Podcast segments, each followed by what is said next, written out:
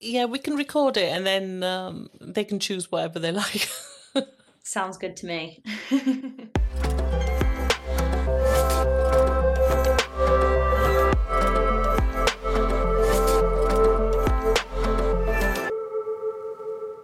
Hello, my name's Shabina Aslam. I'm creative engagement producer with Northern Broadsides Theatre Company, and welcome to the Northern Voice. In this episode, we'll be looking at South Asian identity and theatre in the North. Today, I've got with me Sajda Shabir, currently an associate producer for Commonwealth Theatre, Bradford born and based, interested in uh, working with communities, specifically South Asian communities um, she's a director. Recently produced a photographic project called Sisterhood, which we'll hear more about. And she's also active with Speaker's Corner, which I'm also excited to hear more about. Anjum Malik is a poet, scriptwriter, performer, and filmmaker, currently a senior lecturer in creative writing at Manchester Metropolitan University. She writes regularly for the BBC, plus other independent companies. She has um, worked as a police officer, interpreter, salesperson, business owner, and classical Indian Kathak dancer. Born in Saudi Arabia of Pakistani heritage, lived in Pakistan as well as several cities in the UK, currently based in Manchester. Abdul Shayek is um, has a very long CV. Um, currently, um, artistic director and CEO of Tara Arts, one of the first theatre companies in Britain dealing with South Asian culture, heritage, and identity. He was the founding artistic director and CEO of FIO. FIO is an international theatre company based in Cardiff and is the only Asian, black, and ethnically diverse led theatre company in Wales. He's also worked for um, the National Theatre of Wales. He's been a Clore Cultural Leadership Fellow and has worked variously at Contact Theatre, Theatre Royal Stratford East, Royal Shakespeare Company. He's also worked internationally across Europe, India, Sri Lanka, Japan, South Korea, and Australia.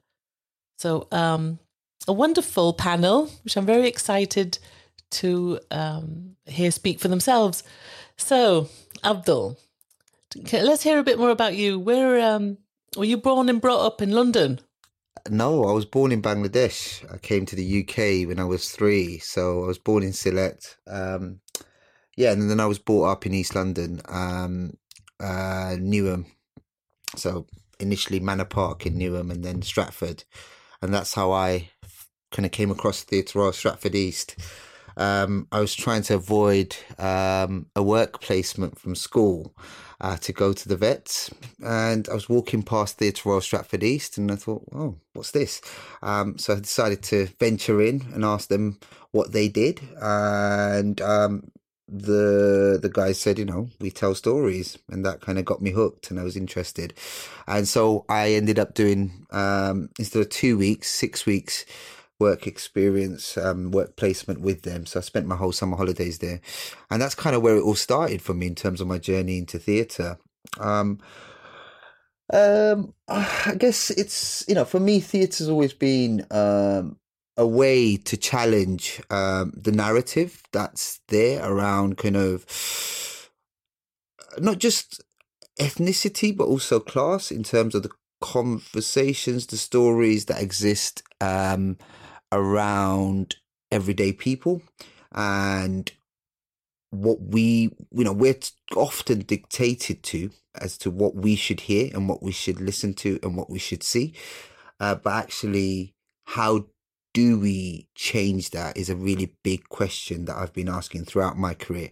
Um, it's really important to take theatre and the power of theatre and the power of storytelling into spaces um, where these things wouldn't go. So I think you know one of the bigger challenges at the moment for me is how do we get people into theatre, um, and that's a question that we're asking right across the sector. But I think there is also another really important question, which is how do you get theatre out to the people?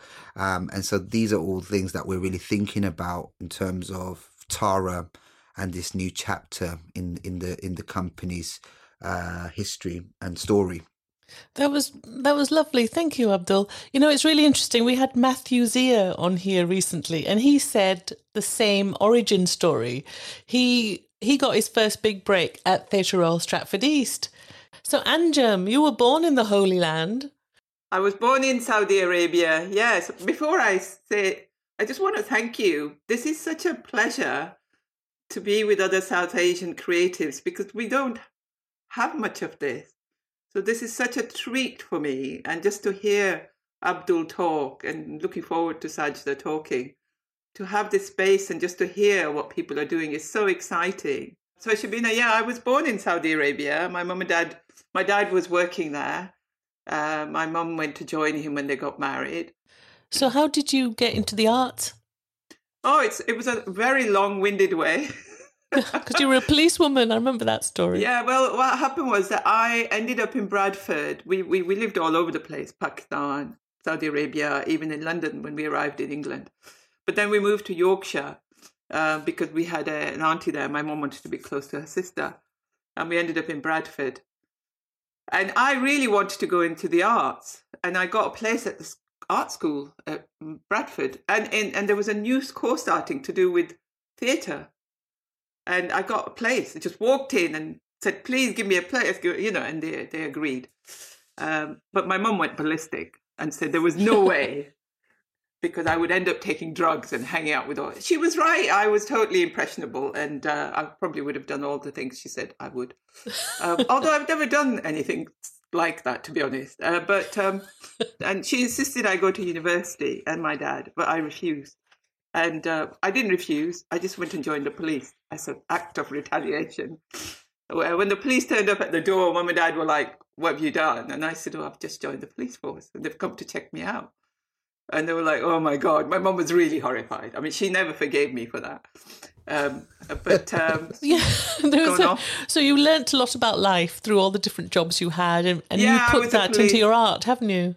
Yeah, I was a policewoman. Then I left them and I started selling insurance and pensions. Did very well at that. I did very well at everything I did. Um, I set up my own business. It became like a national company. Um, all the while, I went. I, I, I never thought I'd be a writer, but I dreamt about being a visual artist. Uh, really, I wanted to be a printmaker. Maybe I'll do that still. But um, um, so I went to art school through my jobs, all my jobs, I would go um, every evening and weekends at an art school. And then I and I also was writing poetry, but I thought I was writing a diary. Um, and so I just didn't know it. But then I um, I started spending more and more time. Um, and then I went to work, um, help out the Asian Women's Writers Collective, um, which was you know quite an iconic group now. Um, my sister was with them as a writer and uh, they needed some help with their business side. And as a businesswoman, they said, Can you? So I went to help them, and that's where it all began, really. That um, I, um, I started sharing my poetry, and somebody booked me to read a poem and offered to pay me. And I was like, Okay. And then the, um, the Stratford uh, East uh, connection, the first play I did was by accident with Keith Khan and Ali Zaidi. Amazing. Uh, um, Moti Roti Puttli Chunni. And before then, we did Colors of Colors of Shawl. Yeah. Um, God, I can't remember the name of the play. Uh, because I love theatre. Um, and Stratford East took it on for a month and it went to Canada. But um, Bradford uh, didn't want to know because it had to go into the big theatre. Most big cities where we wanted to take it to the Asian cities, the theatres didn't want to know. In fact, they were unbelievably exclusive. And I found that experience really off putting and decided I didn't want to know theatre because, you know, they didn't want us. They wanted us to do the play in the small theatre. There was no space for us in the big theatre. So I decided to do an MA in script writing and go off and do screenwriting and, you know, drama on screen and radio. Um, but now it's so exciting. We have people like Abdul, we have Rifco, we have so many wonderful Asian theatres popping up that maybe I will now do that again. That's wonderful. Thank you, Anjum. You know what strikes me is that um, reminds me of a conversation I was having with A. A. Dhand, the uh, crime novelist. um, based in Bradford. He said a lot of um, South Asian people uh, working in the arts come to the arts late in life because they go through lots of other careers first. Um, it's something to do with it could be um, family, home, background. It could just be lack of self confidence and ownership of the arts. A variety of things that we come to it late. And I think perhaps myself and Anjum are of that generation where we did come to it late uh, later, or we've been around it but didn't feel confident enough till we were older. Unlike our next panelist, Sajda, who is a bright young thing and is grasping this mantle early. So, Sajda, can you tell a little bit about yourself and your journey in the arts? Yeah, um, first of all, it was really nice to hear you guys talk. Uh, it's so nice to know that there's people out there that are doing this stuff, and it's it's just so nice to connect. Um, but I mean, compared to you guys, like I'm like a little baby. Um, it all really started for me when um I was younger. My dad used to bring home like these DVDs, and we used to watch films like Om Shanti Om, and like I really used to just love watching them, and it made me feel like there was some sort of connection there. But I I didn't know what it was, but I just kept on watching them, watching them. And I used to go into school, and I used to make my friends recreate like these scenes from Om Shanti Om and I was like, do this, do this and it was just nice and it was just it felt so wow. good to recreate. And then I went off into school and I just kind of forgot about all that. And then I remember whilst I was doing my A levels, I like I was planning on going into uni and doing politics and international relations because everybody at school was like, you have to go to uni, like that's the next step. You can't there's no other option. But I loved I loved like politics and all that, but I knew that it wasn't something that would would be the thing for me. But then um I started attending this collective called Speakers Corner in Bradford because my friends from school used to go there and I used to be really jealous because every Wednesday they used to go and I was like, they're having all this fun without me. So I just went out of jealousy and I met these amazing people and then um, I connected with three young, three like older women in Bradford who were running this space for free, and it was just it's a collective for young females, mostly South Asian Muslim, to come and just be free. And it was a place where you could connect to other friends and you could talk about issues like relationships. You could talk about things like uni or work, or you can talk about things like moving out or staying at home.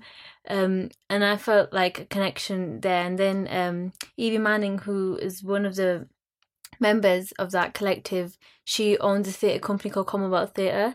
And um, they opened up a few posts for apprenticeships and at the same time i was i just got my results from um, i was actually doing my a levels and then i applied to this apprenticeship post bec- just because i knew these people and then it was results day and i got my results from my a levels but i also had the apprenticeship in my hand and it was just such an obvious choice to just go for that because it was i had talked to them about my dreams and like what i used to do in my childhood with watching all these movies and feeling like i wanted to recreate it but i didn't know what it was. I knew that I loved it, but I didn't know what I could do with it. And then I did this apprenticeship in 2019, and ever since then I've just been in the, this creative bubble of, and it's just been so nice. And um, I've always, uh, I do still want to be a director, but I've fallen into producing, which is okay, but you know, it's not what my end goal is really. Mm. That's amazing. Thank you so much, Sajda. So we'd like to hear more about all of your work shortly. So I just want to talk about the theme South Asian identity and theatre in the North for sure. But you know, um, a long time ago, I wrote a paper about um, it was called British South Asian Theatre is an exploration of identity. And what I was arguing was that um, the whole idea of being South Asian was made up. It's not a real thing. It was made up as a response to racism. So I wonder, uh, could you respond to that, um, uh, Abdul? Okay, so there's there's a couple of things. I've been thinking about this quite a lot recently. Um, I, I think it, within the mix, we've also forgotten historically uh, we were also black politically black was a thing and you know that was a really important moment in in in the in the fight for equality and equity in, in this country you know the idea that if you were not white then you were other, and the other was black. Um, and you know, uh, and and in order for us to get to where we've got to, um, as minority groups, we had to work together. I think one of the the, the, the challenges in the moment is the fact that we are siloed and we have almost kind of splintered off. And I'm not sure how useful that is. I mean, I think the idea of identity is coming up a lot for me at the moment when I was younger. But equally, you know, I was in search of who I was in this space um, because I had this culture at home, which was uh, a, blend of um, the kind of Indian or the South Asian or the kind of the Hindu culture that was traditionally in Bangladesh that sat alongside the Islamic traditions and cultures that had come along. And then obviously you had the Bengali in there as well, or the Bangladeshi culture that was there. So there was a fusion there already, uh, which we were untangling uh, as a community here. Uh, and, you know, really simple things like, you know, weddings, for example, the fact that you wore red and actually Islamically you're not supposed to wear red, and that's slowly been untangled and shifted and changed. Um, uh, things like touching people's feet, that's a Hindu tradition. But we were doing it at the beginning when that community came over here. We were doing these things. But as time has gone, we found ways to kind of restructure, rethink that and go, look, is this part of this culture or not? So there was already a really interesting conversation that was happening there. And then on top of that, you had uh, this new culture that you know we were trying to engage with and connect with and i guess we were a generation that felt racism but not so overtly it was there and you know I, have had moments where people have been overtly racist to me but not the thing not the way that people were being overtly racist to people uh, like my dad's generation who were the f- you know first to come over in the 60s and the 50s um, and then the people who really had to fight uh, for our rights in the 70s and the 80s. Um, so I think it's interesting because at that point, you know, being South Asian, one wasn't that cool because there wasn't huge amounts of South Asian in the mainstream that were doing really interesting things. So therefore, you were looking for other things in other places and thinking about what else is out there. And so you fell into the youth culture, which was connected to uh, the the American kind of rap youth culture that was crossing over into the UK, and therefore there was that kind of identifying with that rather than identifying with, you know, what you thought was your identity in many respects. You were thinking, well, it's an amalgamation, and this is this third culture that we can create, which is about all of the things we're learning in this country, things that we want to hold on to, what we came, what what what we've had traditionally, and then there's all of this other stuff that we're exposed to that we can borrow and use and explore and and keep as we and and. and I think we, we should hold on to South Asian as, as an identity because there is so much that connects us whether it's religion, whether it's culture, whether it's language, uh, whether it's films that we've seen, you know, Bollywood films, you know, there's those specific cultural references that we have that I think unite us. Um, but equally, we need to use that to also think about what the new stories are. Because I think the big challenge at the moment for the wider South Asian community is that the stories that have been told are very nostalgic they have been set in a particular time and a place and we haven't really moved on and explored the contemporary voices and stories that's brilliant. Thank you, Abdul. There's a lot for everybody else to respond to. Um, are we stuck in uh, stereotypes and cliches on stage? Um, are we stuck in nostalgia? Um, do South Asians no longer care about diversity? So perhaps we could pick up on some of that as we find out what you think about the label South Asian Identity Anjum. Um, yeah, I think it's great, you know, to hear what you. I agree with all of what Abdul you've said, and um, but adding to that, you know, just thinking about as a South Asian growing up in Bradford, um, when when I was um, nineteen, um, I didn't. I had the Asian community telling me what I should be like. and I had the white community telling me what I should be like, and none of the, those appealed to me or to my family, and it caused tremendous problems for me because I was always like in trouble, you know, um, doing always the wrong thing because, you know, I married, I married, uh, uh, uh, fell in love with a Sikh man and married him.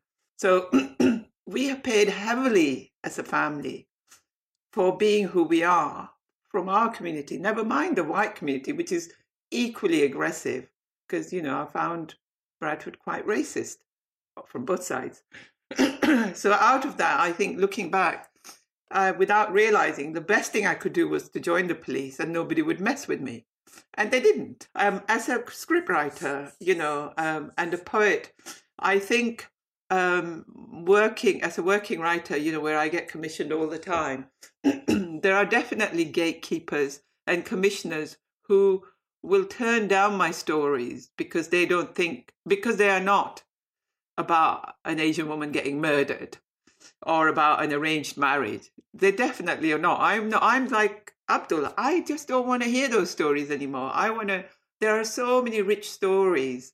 So you know uh, what I had, what I did do when I kept getting turned down was I set up this uh, umbrella which was called Hidden Stories, and I started telling all those stories by raising funding and taking them into communities, and I've been really successful. I, I we started off by in, going into a community center with the first series of mini monologues in uh, Bury at 10 a.m. in the morning in a Polish center, and literally two or three hundred women turned up, Asian women, filled the hall out, cried and laughed with us to all the stories we told them, and I've done that for like seven years now, and I've recently formed a company called Black Stories Matter to move this thing I'm doing forward because I knew that people wanted to hear those stories. And so I tell them in libraries. I haven't stopped writing for theatre. I've just found another way where nobody can tell me what to do. I can do it myself. I, I think your question was about identity. I think identity is very, very important. Um, and I think because we're so multi layered and multifaceted, and also a lot of times seriously multi talented, um, that is very difficult for people who are monolingual, monocultural. And uh, they just get afraid. You know, they're scared. They don't understand how we can do so many things at the same time. But, but it's usually out of necessity. It's the only way we've been able to survive. Thank you, Anjum. Abdul, you wanted to pick up on something? Uh, yeah, no, no. I was just gonna t- t- uh, just say in, in in response to Anjum, um, one of the things that you get a lot in terms of the theatre and um, the wider creative sector, you know, uh, the, the, idea of universal stories, um, and how what I find really mind-boggling is the fact that apparently white writers can tell universal stories, but brown and black, black. writers can't tell universal exactly. stories. Exactly even exactly. though they're the same themes, the same things that they want to talk about. We are all human beings and we all feel and have similar issues and, and are dealing with the same thing. And, you know, this whole idea that we can't write universal stories, therefore our stories won't land in the same way with a wider audience is, is, is exactly. really problematic exactly. Mm. And also it's the way it's marketed, it's the way it's placed within the organization. It's it's the way you know where it's it, if it's centered like they center all the other productions or the others it's all of that right? It's the it's the semantics that sit around it. It's the way that it's uh, it's it's sold to the wider world. If you sell it as oh it's a south asian story or it's a black story the inevitability is that and only black people are going to come you, yeah. yeah. So it's all of those things. And i think this idea of engaging and developing audiences and therefore we need to develop a south asian audience. We'll bring in a south asian writer to write a piece that will bring them in. But then there is nothing else done beyond that. And i think you know organizations are aware of it and there is definitely work that will happen hopefully but anyway i'm gonna i know that sajid then sorry yeah back to you yeah so sajda um so, can I ask you how um, your South Asian identity plays out for you in terms of your work? Yeah, I mean, or does it, or doesn't it matter? I'm being from Bradford. It when you're younger, it doesn't really matter because I feel like for me, I was in this safe bubble of just I was with people who look like me. We we were similar. Our culture, everything was the same. Even in school, I grew up with girls who were South Asian, and so you're not really you're not really ever really aware of being South Asian or you know having majority Pakistani Indian friends. You're never really aware of it until you come out of that safe bubble and you come into the real world where you know you're sometimes the only south asian person in a room and then it really matters to you and then you really start to think this is something that this is this i'm special and this is about me. Like i'm bringing in my experiences. And like you said there's so much history. My dad came here when he was 9 so he has his experiences. And you know i feel like when i walk into a room i carry that with me and i represent that. But being within the arts um it's it like for me having to establish what what my role was and what I wanted to achieve in the arts and why I wanted to tell South Asian stories was important to establish earlier on because I didn't just want to be drifting around in the arts and just doing anything or any project. I wanted to do projects and I wanted to tell stories that were meaningful and that's why the sisterhood project that I just did, which was a photography project, um, and we worked with a South we worked with a South Asian team of um, artistic director Nisha Champaneria and Vivek Vadoliya, and we we told the story of Speakers Corner and the girls and the, the females behind it, and we wanted to champion that, and we wanted to celebrate us being South Asian, but also Bradfordians and Muslim and girls and women, and for me, like having that opportunity to use the medium of photography and to showcase us was something that was the start of like what I want to achieve in the arts, which is telling our stories, but finding different ways of doing it. But obviously, I don't really have lots of experience like you guys, but I really do hope to like tell stories that people can relate to and that we don't just have to walk into a theater and watch a story or hear someone tell us about some arranged marriage and someone's journey. Not that we're, we're not calling that experience invalid, but we want to see something that you know a, a couple of 19 year olds or 18 year olds or 17 year olds can go into a theatre and enjoy and have a laugh and relate to it and not because in bradford there is this divide of young people and then the kind of the theatre and like what is shown and what's seen as theatre. But i'm i understand that because obviously as a young person i didn't ever really go to the alhambra to watch peter pan. So i don't i don't relate to it. It's not my thing. I don't want to watch it.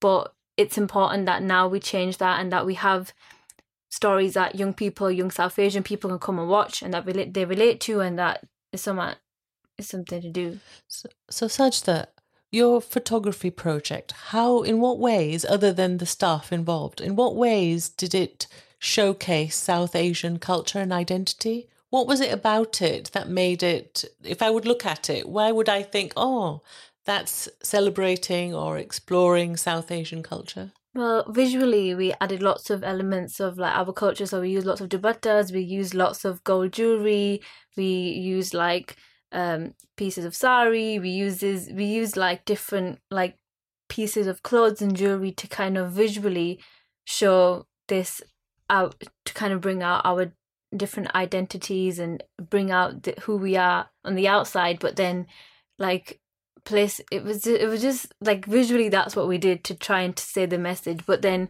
also the people so the girls us you could see like you know there's some of them some of us wear headscarves some of us don't so that kind of element we kind of try to show the different south asian elements of it there was also a very strong use of color yeah. in them i thought yeah because yes. as within the south asian community like color like we use vibrant colors so we really like played with that. We we played with the color blue and red a lot because obviously red is associated with weddings, blue is associated with weddings as well, and yellow.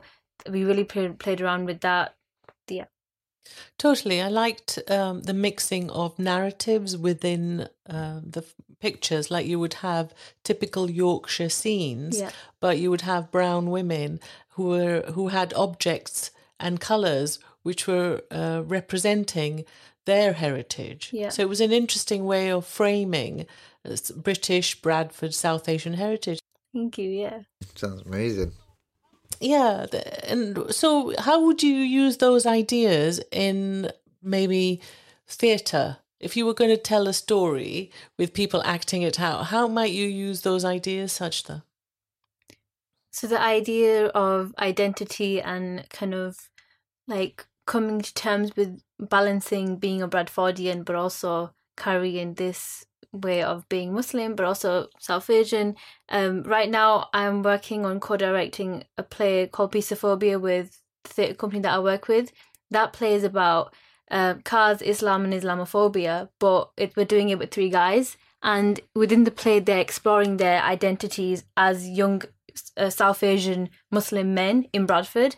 And that's a way of me trying to explore it, but working with them and having the opportunity to have them on stage and tell their stories of their experiences of Islamophobia, their experiences of facing, you know, stereotypes from the police in Bradford, their experiences. Um, so that's one of the ways that we're currently doing it. So, can you explain why you chose cars? Because Bradford, like in the media, is quite known for its car, its car culture. Um, and obviously, in the media, you know, you hear stories about these crashes of young, you know, these young boy races. But obviously, that's not what it's all about. There's people here who spend money on their cars, lots of money to like really all, do all these adjustment adjust, adjustments and I don't know I couldn't tell you what they do with it but it's a hobby so you know when you talk to them they're like why would we want to go around my car in a tree if we've spent day and night sweating over it so the whole point of the play is that we show like you know the media shows you three monsters three boys they've got beards they're Muslim but they're just boys you know they have these hobbies you know they've got personality and we're giving them a stage to just showcase themselves without having to say hey, I'm not a terrorist. Hey, I'm not the label that you put on me. I'm just a guy who likes cars and I like to spend my money on it. Yeah. Totally. I mean, um, where I live um, in Bradford 9, um, the car insurance is like nearly five times as high as where the white people live. So I have a friend who lives in the white area. She pays like two hundred pounds a year for her insurance, whereas where I live, it comes to nearly one thousand five hundred pounds. So there's a penalty wow. for being a car wow. owner in Bradford and Brown. Brown while driving costs yeah. more money, right? Yeah. And also, just to add to that, where I live, there's a massive police station at the top of the hill. It's oh. like a oh. fortress looking down on us all. Yeah. And then on the outskirts of the of the area, we're surrounded by speed cameras. so uh, so it's really interesting the way that we're policed and observed around cars particularly. So that's fantastic that cars are being used here as yeah. um, as an object but also as a storytelling vehicle. So how will it play out? What will we what might we see at the performance Sajda? So with Commonwealth, we don't do it in a theatre, we do it in sites. So we're doing this show in a car park, um, and we'll just have three cars parked, and you'll just hear guys talking. But there'll be sorts of visual kind of like intrusions into the space because we're trying to create the feel of this is the guy's world, but you know this this element of poison is coming in which is islamophobia political like and these labels are coming into them so we're creating the safe haven for them and the boys are inviting you into their world and their mind and their world of cars and their passion and you hear them talk. But then you also see what the outside world comes and does to them and how that affects them. And you see a very vulnerable side to them which we don't always see you know some a bunch of south asian guys talking about their feelings talking about how they're dealing with their demons and how it is to battle with anxiety battle with their battle we have this internal battle all the time and deal with society. But yeah, so visually it's quite exciting. We're still figuring it all out, but it will be in a car park and it will be a very immersive show so people can walk around the car and see what it's like and the cars will come to life as well and they'll act as these bodies of you know images of their brain and what it's like to you know it, it, it's just it's going to be fun that's all i know. That's beautiful. Thank you Sajda abdul? That was amazing. What cars are they so That's the have... question I want to know. I'm intrigued. we have um Oh my god, what's you know, if we've got a really classic car. Audi? Everybody drives Audis no, no. in Bradford. One of the guys has a golf and one of the other guys he has a Supra. Do you know what shape? Oh, okay. A Supra. Uh, no, I- listen, it's the like, thing. What, shape, what color? Yeah, what shape? What golf is it? Has it got, What are the tyres I had a like? golf when I was younger. I know they go into me lots of detail about like the history of the golf and then like Hmm. t- talking about how it relates to you know Bradford at the time as well. But I don't you I don't know nothing about cars. I I don't know anything. Ah, cool. don't talk to me Yeah, about it. I don't know. It's, it's all right. I was just uh, intrigued. Cars, yeah, cars are a thing. And it's Yeah. you know, it's not just Asian. You know, it's not South Asian boys who love their cars. Like, Yeah. every, but it's a thing, right? They make it a thing. Yeah. Yeah. Every, you know, I know lots of people who love their cars and soup them up and Yeah, s- same amazing here. When I was younger, I, I don't anymore, but I spent a fortune on cars. I drove all the best cars. I spent all my money on cars and I had them all souped up and I got stopped all the time, you know, after I left the police because they just didn't believe I owned this car. and they'd stop me and check me all the time around London and Surrey where I lived. So, Abdul, I just want to ask you um, about um, taking over Tara Arts, which was one of the first South Asian theatre companies in Britain and uh, led by the venerable um, Jatinder Verma. So it, that's pretty daunting, taking over from Jatinder, uh, taking over from a founding father of an ic- iconic theatre company, uh, who who established, you know, who their first questions around theatre were how do we show South Asian heritage on stage, and they tried different languages, tried to, th- uh, you know, they invented this Binglish style. Um, they tried to th- through themes and they toured internationally. So, what's it like taking over, and what are your plans? Um, uh, let me start. But I mean, you know, I, I guess first and foremost, really excited to um, take over the company. Just uh, for all of the reasons that you've just said. You know, an organization that you know the conversation is uh, uh, taking a different shape, and um, I think for me, one of the big things with the organization is returning it back to that political activist space that it came from. Yeah, it's really important. Um, of course, looking at the world through a South Asian lens, but the broader South Asian lens there is, so that we can really capture the nuances um, and the, the the the the differences that exist within what we term as South Asia, um, but equally capturing the kind of things that connect us, uh, and then beyond just South Asia, you know, we want to be a home uh, for a range of different people and diff- different communities. But absolutely, kind of you know, platforming, uh, presenting stories which have a South Asian connection is really really important.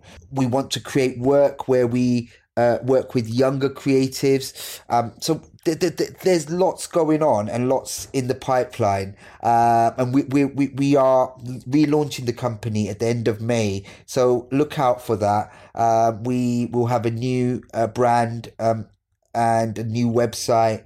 Um, uh, yeah, and, and there's another little surprise. It's not that big, but uh, yeah, it will be there. Um, and then the, I guess the other thing for me at the heart of all of this is uh, the the semantics that sit within our sector. You know, we've heard a lot about reset and rest- restart and how our sector isn't working. That, well, that's really exciting. Thank you, Abdul. Anjum, could you please tell me more about what you're doing at the moment? I know I heard that you did this amazing thing about Madhur Jaffrey. Yes, yes. We. Uh, I mean, I write a lot about food. I'm a, I'm a big foodie, so I write a lot of food poems. Um, I've been doing it for quite a long time, um, and over the last few years, I've been adapting cookbooks I like into drama. And uh, so I did Claudia Roden uh, two years ago, and then recently I did Madhur Jaffrey, which was for BBC Radio Drama.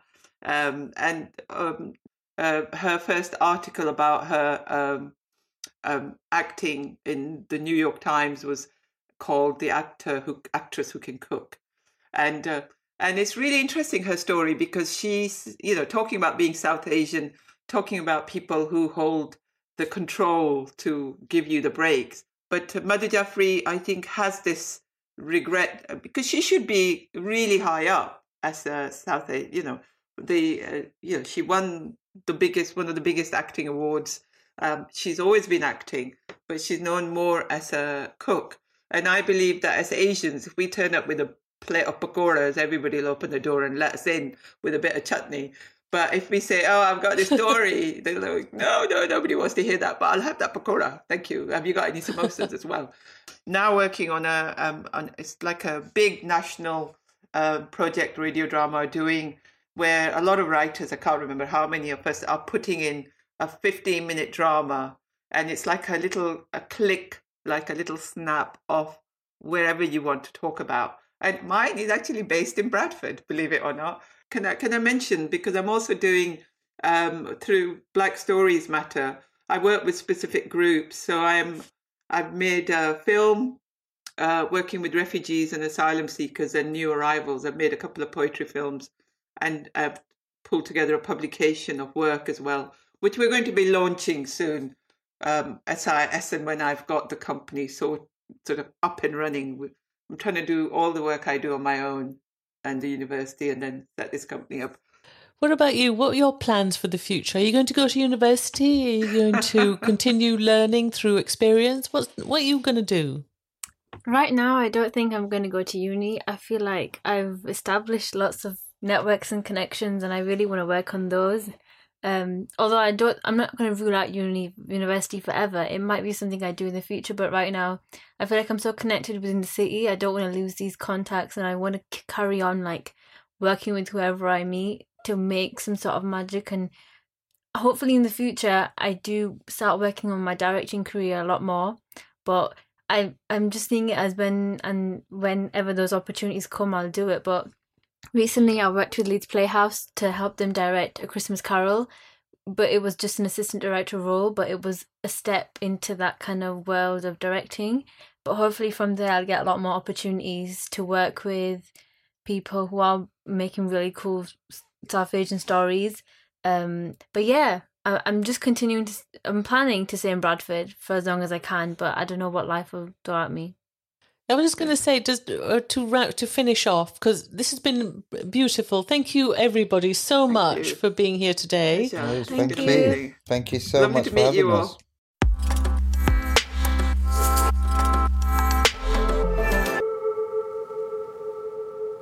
Hello, I am Millie Gaston.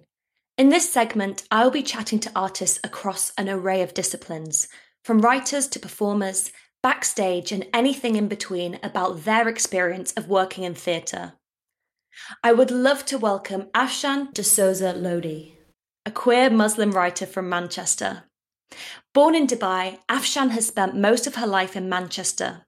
She is a writer of plays and poetry and has most recently worked for Channel 4 creating the short film An Act of Terror. She has also worked for the BBC creating a radio play Chop Chop. Afshan has edited many anthologies and has an essay featured in the critically acclaimed book It's Not About the Burqa. Her most recent play, Santi and Naz, described as tender yet sharply political, puts female friendship against the backdrop of the partition of India and Pakistan. Her work has been described as unflinchingly frank, as she intersects faith, sexuality, and gender. Afshan, welcome. Thank you so much for being on the podcast. Um, how are you Thanks doing? for having me. Thanks for having me. I'm really excited. Yeah, it's very early on a Sunday morning that we're recording this, so um, it's quite nice and calm outside, actually. So I'm, um, yeah, I'm glad it's Sunday morning. yeah. What was your journey to becoming a writer? Wow. I get asked this question a lot, and every time I get asked it, I give a different answer. Um, so we'll see what comes out today. Um, I feel like I um, I unlock a new memory every time um, I have a conversation with somebody. Um, for me, my journey with writing began when I was really young, nine, ten years old, uh, and I was applying to um, grammar schools, and I had to take in a piece of uh, a project or something that I was working on, and I took this book of poetry that I'd written um, in like a 19 I don't know 1996 diary because we didn't have like notebooks back then. They're really expensive and we didn't want to do that so I had to cross out all the the months and the dates and, and other poetry into that. And it was really badly written lots of rhyming lots of stuff about my teachers. Um and I still have it somewhere in the house, which is which is quite fun. Um, and then I sort of stopped writing for a while until I got to my mid teens and I applied for some commissions as a as a young person. Worked with Great Manchester Police Authority, which was um, weird, uh, considering now that I'm quite anti police and quite critical of um, prevent strategy, which is what I was working on at the time when I was 15, 16 years old. Um, and I entered a competition at the Royal Exchange, which was a Muslim playwriting competition. And my play got through, and it was a rehearsed reading on stage. And that was really where my first writing came to life um, on stage. So that was quite fun. Um, and then since that, just kind of snowballed, and I kept applying to commissions, working with a lovely publisher called Adam Lowe, who's based in Manchester. And yeah, I haven't really stopped since then. That's amazing. Can you uh, tell something that you're most proud of and a challenge you have overcome? Oh my god, there's so many challenges I've overcome. Um, I guess in terms of like my writing wise, what I'm most proud of is what I'm currently working on with my co-writer Guleraana Mir. We're um, currently developing a TV series for Sky. Um, so it's really exciting to be working on something quite real, something quite like fun. It's like high concept. Um, and it's nice to create given that we're, we're stuck in lockdown right now and can't do much else. And I guess in terms of most challenging has probably been like the past year. I launched my debut poetry collection um, in June um, during lockdown, which was difficult given that I, I couldn't perform publicly. So I made this book event in a box um, and tried to sell that instead as a way of engaging people with, um, or getting people to engage with my work without kind of having to log into Zoom because Zooms are great, you know, for work meetings, but I struggle to do events. So that for me was really challenging because it was a completely new side of my creativity that I had to link in with. Um, but it was fun at the same time. Because your work has been described as a challenge to the Western white straight male mm. lens. What has been your experience of engaging with Western straight male assumptions, both as a maker and as somebody from the South Asian community? So it's really funny, right? My, I guess there's two kinds of audiences that I get when it comes to like white audiences. You get one which are like the allies that get it, um, and they'll laugh and they'll love it, and they almost like there's a slight like tone of exoticism in some of the conversations that I have with them, right? But it's like it's cool because they'll commission me to do stuff, and then you have like the really hostile white audience that doesn't really know what I'm doing on stage, doesn't really get it, and they're shocked by the idea of like firstly a woman in a queer space or like just a brown woman talking about something that isn't you know Islam, or if I talk about sex, for example, that's like difficult. Um, and with both those audiences, it's quite fun because with the allies, you know you've got an in with them and you can play. Um, and you're on a similar line with them. And with the people that are hostile, it's almost like a challenge. So I make it like my point to be like, okay, I'm going to get that white man in the corner to laugh. you know, I'm going to make that woman over there feel really uncomfortable. Um, and, you know, the, my work is my work and people will take it how they take it. So part of me is less concerned with their gaze and that's part of my work is for me to make work for not the white gaze um, knowing that majority of the audiences will be white. Um, so I, you know my collection of poetry for example is very south asian. Um, and a lot of the poetry that i do when i perform particularly in white spaces will be about challenging whiteness and challenging the white gaze and challenging straightness or um, the sort of like heteronormativity of society right now because i feel like those are the conversations that we need to be having in spaces that are hostile to it because um, that's how we get change. Yeah. Just kind of going on from that what stories and characters do you want to see on stage to represent the wider and contemporary british south asian culture? Oh my god so many. There's no one um, story. I just want to see like i want people to sit in the audience. I want my mum to sit in the audience and go, oh my God, I know that person. That person's like my friend over here.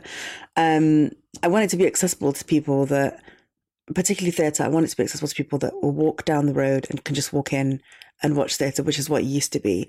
I don't need people. I, I hate this idea that people have to have read, you know, a particular play in order to understand it on stage because that defeats the whole point of it. So I make, you know, people that I want to see on stage are my friends, my frenemies, the people that I meet online, people that I meet in person, you know, my neighbors, the very life stories that I'm involved in. Um, and because I'm self-centered, I want to see myself on stage in that sense. But I also want to see, I want, I want that feeling of my friends seeing themselves on stage and kind of recognizing that. I want to see my mum see herself on stage and kind of recognize that and learn from it because it's only when you see a reflection of yourself that you learn about what it is you're doing. And where, as a society, there's certain parts of us and particularly people of color and women of color that aren't represented, although represented in a specific way, can only then better themselves in a specific way because those are the only representations they're seeing. So I'm really interested in the ordinary person doing extraordinary things. That was so articulately and beautifully Thank you. Thank you. um, I actually lived in Manchester for three years, and I'm sure you'll agree that Manchester has a thriving artistic community. Oh, yeah. Do you feel that Manchester's theatrical community supports South Asian artists? Wow. Um, Manchester is has this DIY culture, right? So we don't wait around for institutions to give us a commission or work with us.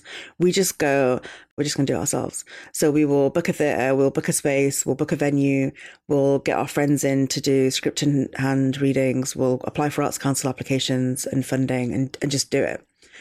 Um, and I feel like that's the culture that I've luckily grown up in.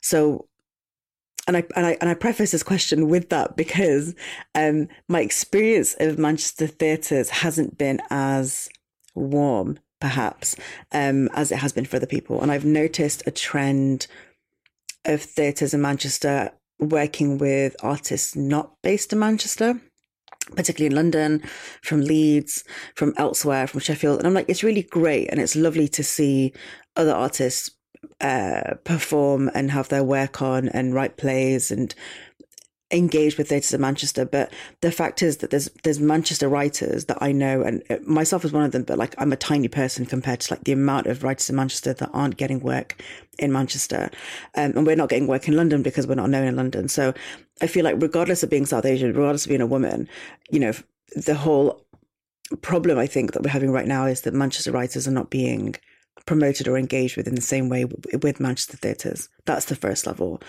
The second aspect is that like South Asian art is it seemed to be quite specific. There's a burden of representation that's often put on artists that they have to bring in their audiences. I remember performing at a theatre once um, during Ramadan. So, like, first of all, it's like no one's going to be.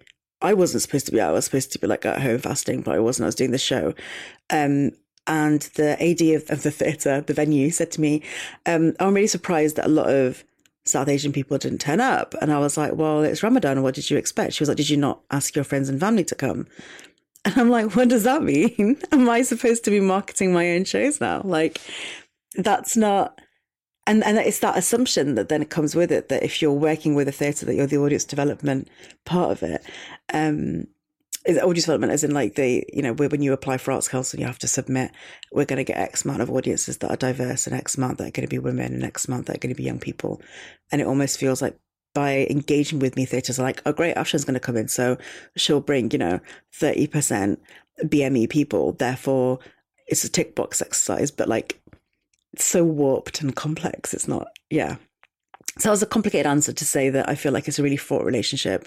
I think things are changing. Um, I think things are changing because of the DIY culture. I think people are just doing stuff. Um, people are just starting their own companies, um, booking venues and doing things right now. And the last year has shown us a lot where we've not had those venues that are supposedly supposedly supposed to be supporting us. And what we've had instead is still a thriving community of artists in Manchester, a thriving community of South Asian artists, of South Asian women making stuff and collaborating with people. And I think that's that's how we're going to continue going, regardless of whether or not the venues give us commissions or engage with us on any level. I love the venues, you know, yeah. commission me, but like they, there's a there's a tension I think still that exists in Manchester. I think it comes from the top. I think the change in theatre will not come from commissioning one artist or two artists a year during South Asian Heritage Month or Black History Month. That's not where it's going to happen. The change has to come from the programmers, from the people making the decisions, from the people running the companies. Um, that's where we get the change filtering through because it's only when you see yourself reflected in the building that first of all you feel you feel comfortable enough to come in right? That AD, for example, that made a comment about me not bringing in my friends and family to the theatre to see my show, if she'd worked with other South Asian people, she'd worked with other Muslims, she'd have clocked that, okay, first of all, it's Ramadan. So, like, maybe we'll change our season, like, so that it's not affected by Ramadan. So it's not in the evenings during fast time, or we'll break it so that people can open their fast and, or, you know, make some sort of consideration, considering it was, I'm not going to name the theatre, in a very heavily South Asian populated area. So for them to not have even clocked on that it's Ramadan, that people are fasting, I just thought was a bit like, I, I questioned everything about them. But if you had like one South Asian person or a couple of South Asian people that are Muslim or people that understand the intricacies of it, even if you don't fast, you still are within that culture, you understand it. You're able to say, all right, mate, that's a bit, you know, maybe we should just move it like literally a week later or move it slightly earlier in the day or slightly later in the day um, so we can engage with an entire audience. But there was just no consideration. So it comes from the top. And it, that means, unfortunately, people have to give over power and not give over power in, oh, we'll give you a season. I mean, give over power in, they need to step down from their positions and let other people, let younger people, let black people, let women, let queer people take those positions up. Because otherwise, we're not gonna we're not gonna get any change whatsoever. Um, yeah. Yeah. Well, this podcast has obviously been surrounded by the theme of South Asian identity. Um, mm-hmm. Do you think these questions are being asked enough or, or too much? I think that they're being it's less about whether the questions are being asked and more about whether the work is being done. I think we've always been asking these questions. I've been in the arts working for like writing theatre anyway for like 10 years um, of, of different shapes and sizes. And I remember these conversations happening 10 years ago, right? The Muslim playwriting project that I was on when I was 16 years old, I'm now 29. You know, that was 13 years ago. And that was because there was an understanding that there aren't enough Muslim playwrights, there aren't enough South Asian playwrights um, out there. Um, and we're, we're now at the stage where there's still South Asian uh, playwrights and Muslim playwrights out there. They're just not getting commissioned. They're just not getting main stage pieces. They're getting production pieces, or they're having to, you know, concede and f- book a pub venue, you know, which might go against their morals, or you know, book a smaller venue somewhere else. They can get their friends to do it. It's not. The questions have always been asked, right? And the solutions have always been here. The writers have always been here. It's just that people need to give over power and actually make that change um, they need to give over power to people. That's yeah. yeah. Well, you have had an inspiring and an incredibly successful career to date. Thank you. What can you say to young or early career South Asian artists who are thinking about entering into the arts? Oh, collaborate, man. Collaborate all the way. Like collaboration, meeting people, going to writing groups, going to theatre groups. That's where you'll meet your people. Um, like if anything this past year i've been able to collaborate way more than i have before and it's because i've got time. But it's the seeds have been sown 10 years ago. You know my co-writer now Guleraana, who i'm writing tv with like i met her at a writers workshop in tamasha uh, how many like 2016 2015 we met um, and we didn't really know each other very well. And then we worked on one project then we worked on Santi and Naz that won an award and then we were like let's write some TV together and let's just throw some random ideas and play around. And it's really fun. And had I not ventured out and gone to a workshop and made friends and networked in that way I wouldn't be writing right now with her. Um, so I think collaboration is key. Get out there and networking is such a horrible word to use but go out and network, man. Meet people, find your people, find the people that know what you that want what you want and create stuff with them. So what do you have lined up for the rest of 2021?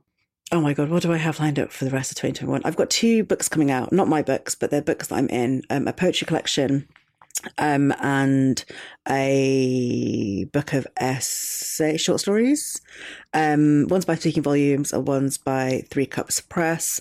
I'm working with um, Maz Hedgehog, who's a poet who's editing the Three Cups Press. It's amazing collection um, of poetry.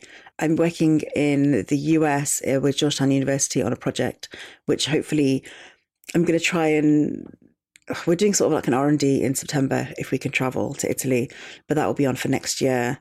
I'm attending Desiree Reynolds short story workshops at the moment um, at Comma Press. Uh, they're really fun. I'm working on a collection. Um, so I'm hoping to get those, that done, that finished. And then as usual, I've got like my gazillion plays that I need to get written and finished that I haven't even started yet, or I've written, you know, the first 20 pages and then left. Um, and I can see my Scrivener app in the corner of my uh, my laptop just blinking at me like you haven't opened me in a week. um, so that's that's kind of what I've got planned so far. I mean, things come up all the time. I, you know, there's always a new project or a new collaboration um, on the horizon. So I'm I'm looking forward to what what else is going to come forward this year. Wow, that sounds really exciting. Thank Um, you. I always end with a quote. Um, so I want to end with one of yours. Mhm. This is taken from your essay featured in It's Not About the Burqa. Firstly, I just want to say it is beautifully honest and generous. So thank you. Um, Thank you. Your writing is such a gift, and I'm sure inspiring to so many. Thank you so much. I'm done engaging in conversations with people who don't understand that human beings are complex, that I can wear a hijab and a dress, that I can be queer and Muslim, that I can exist. Thank Such you. beautiful writing. So, yeah. Oh, this so has kind. been such a lovely, um, lovely Sunday morning chat. So, um, yeah, thank you. Thank you for being on the podcast.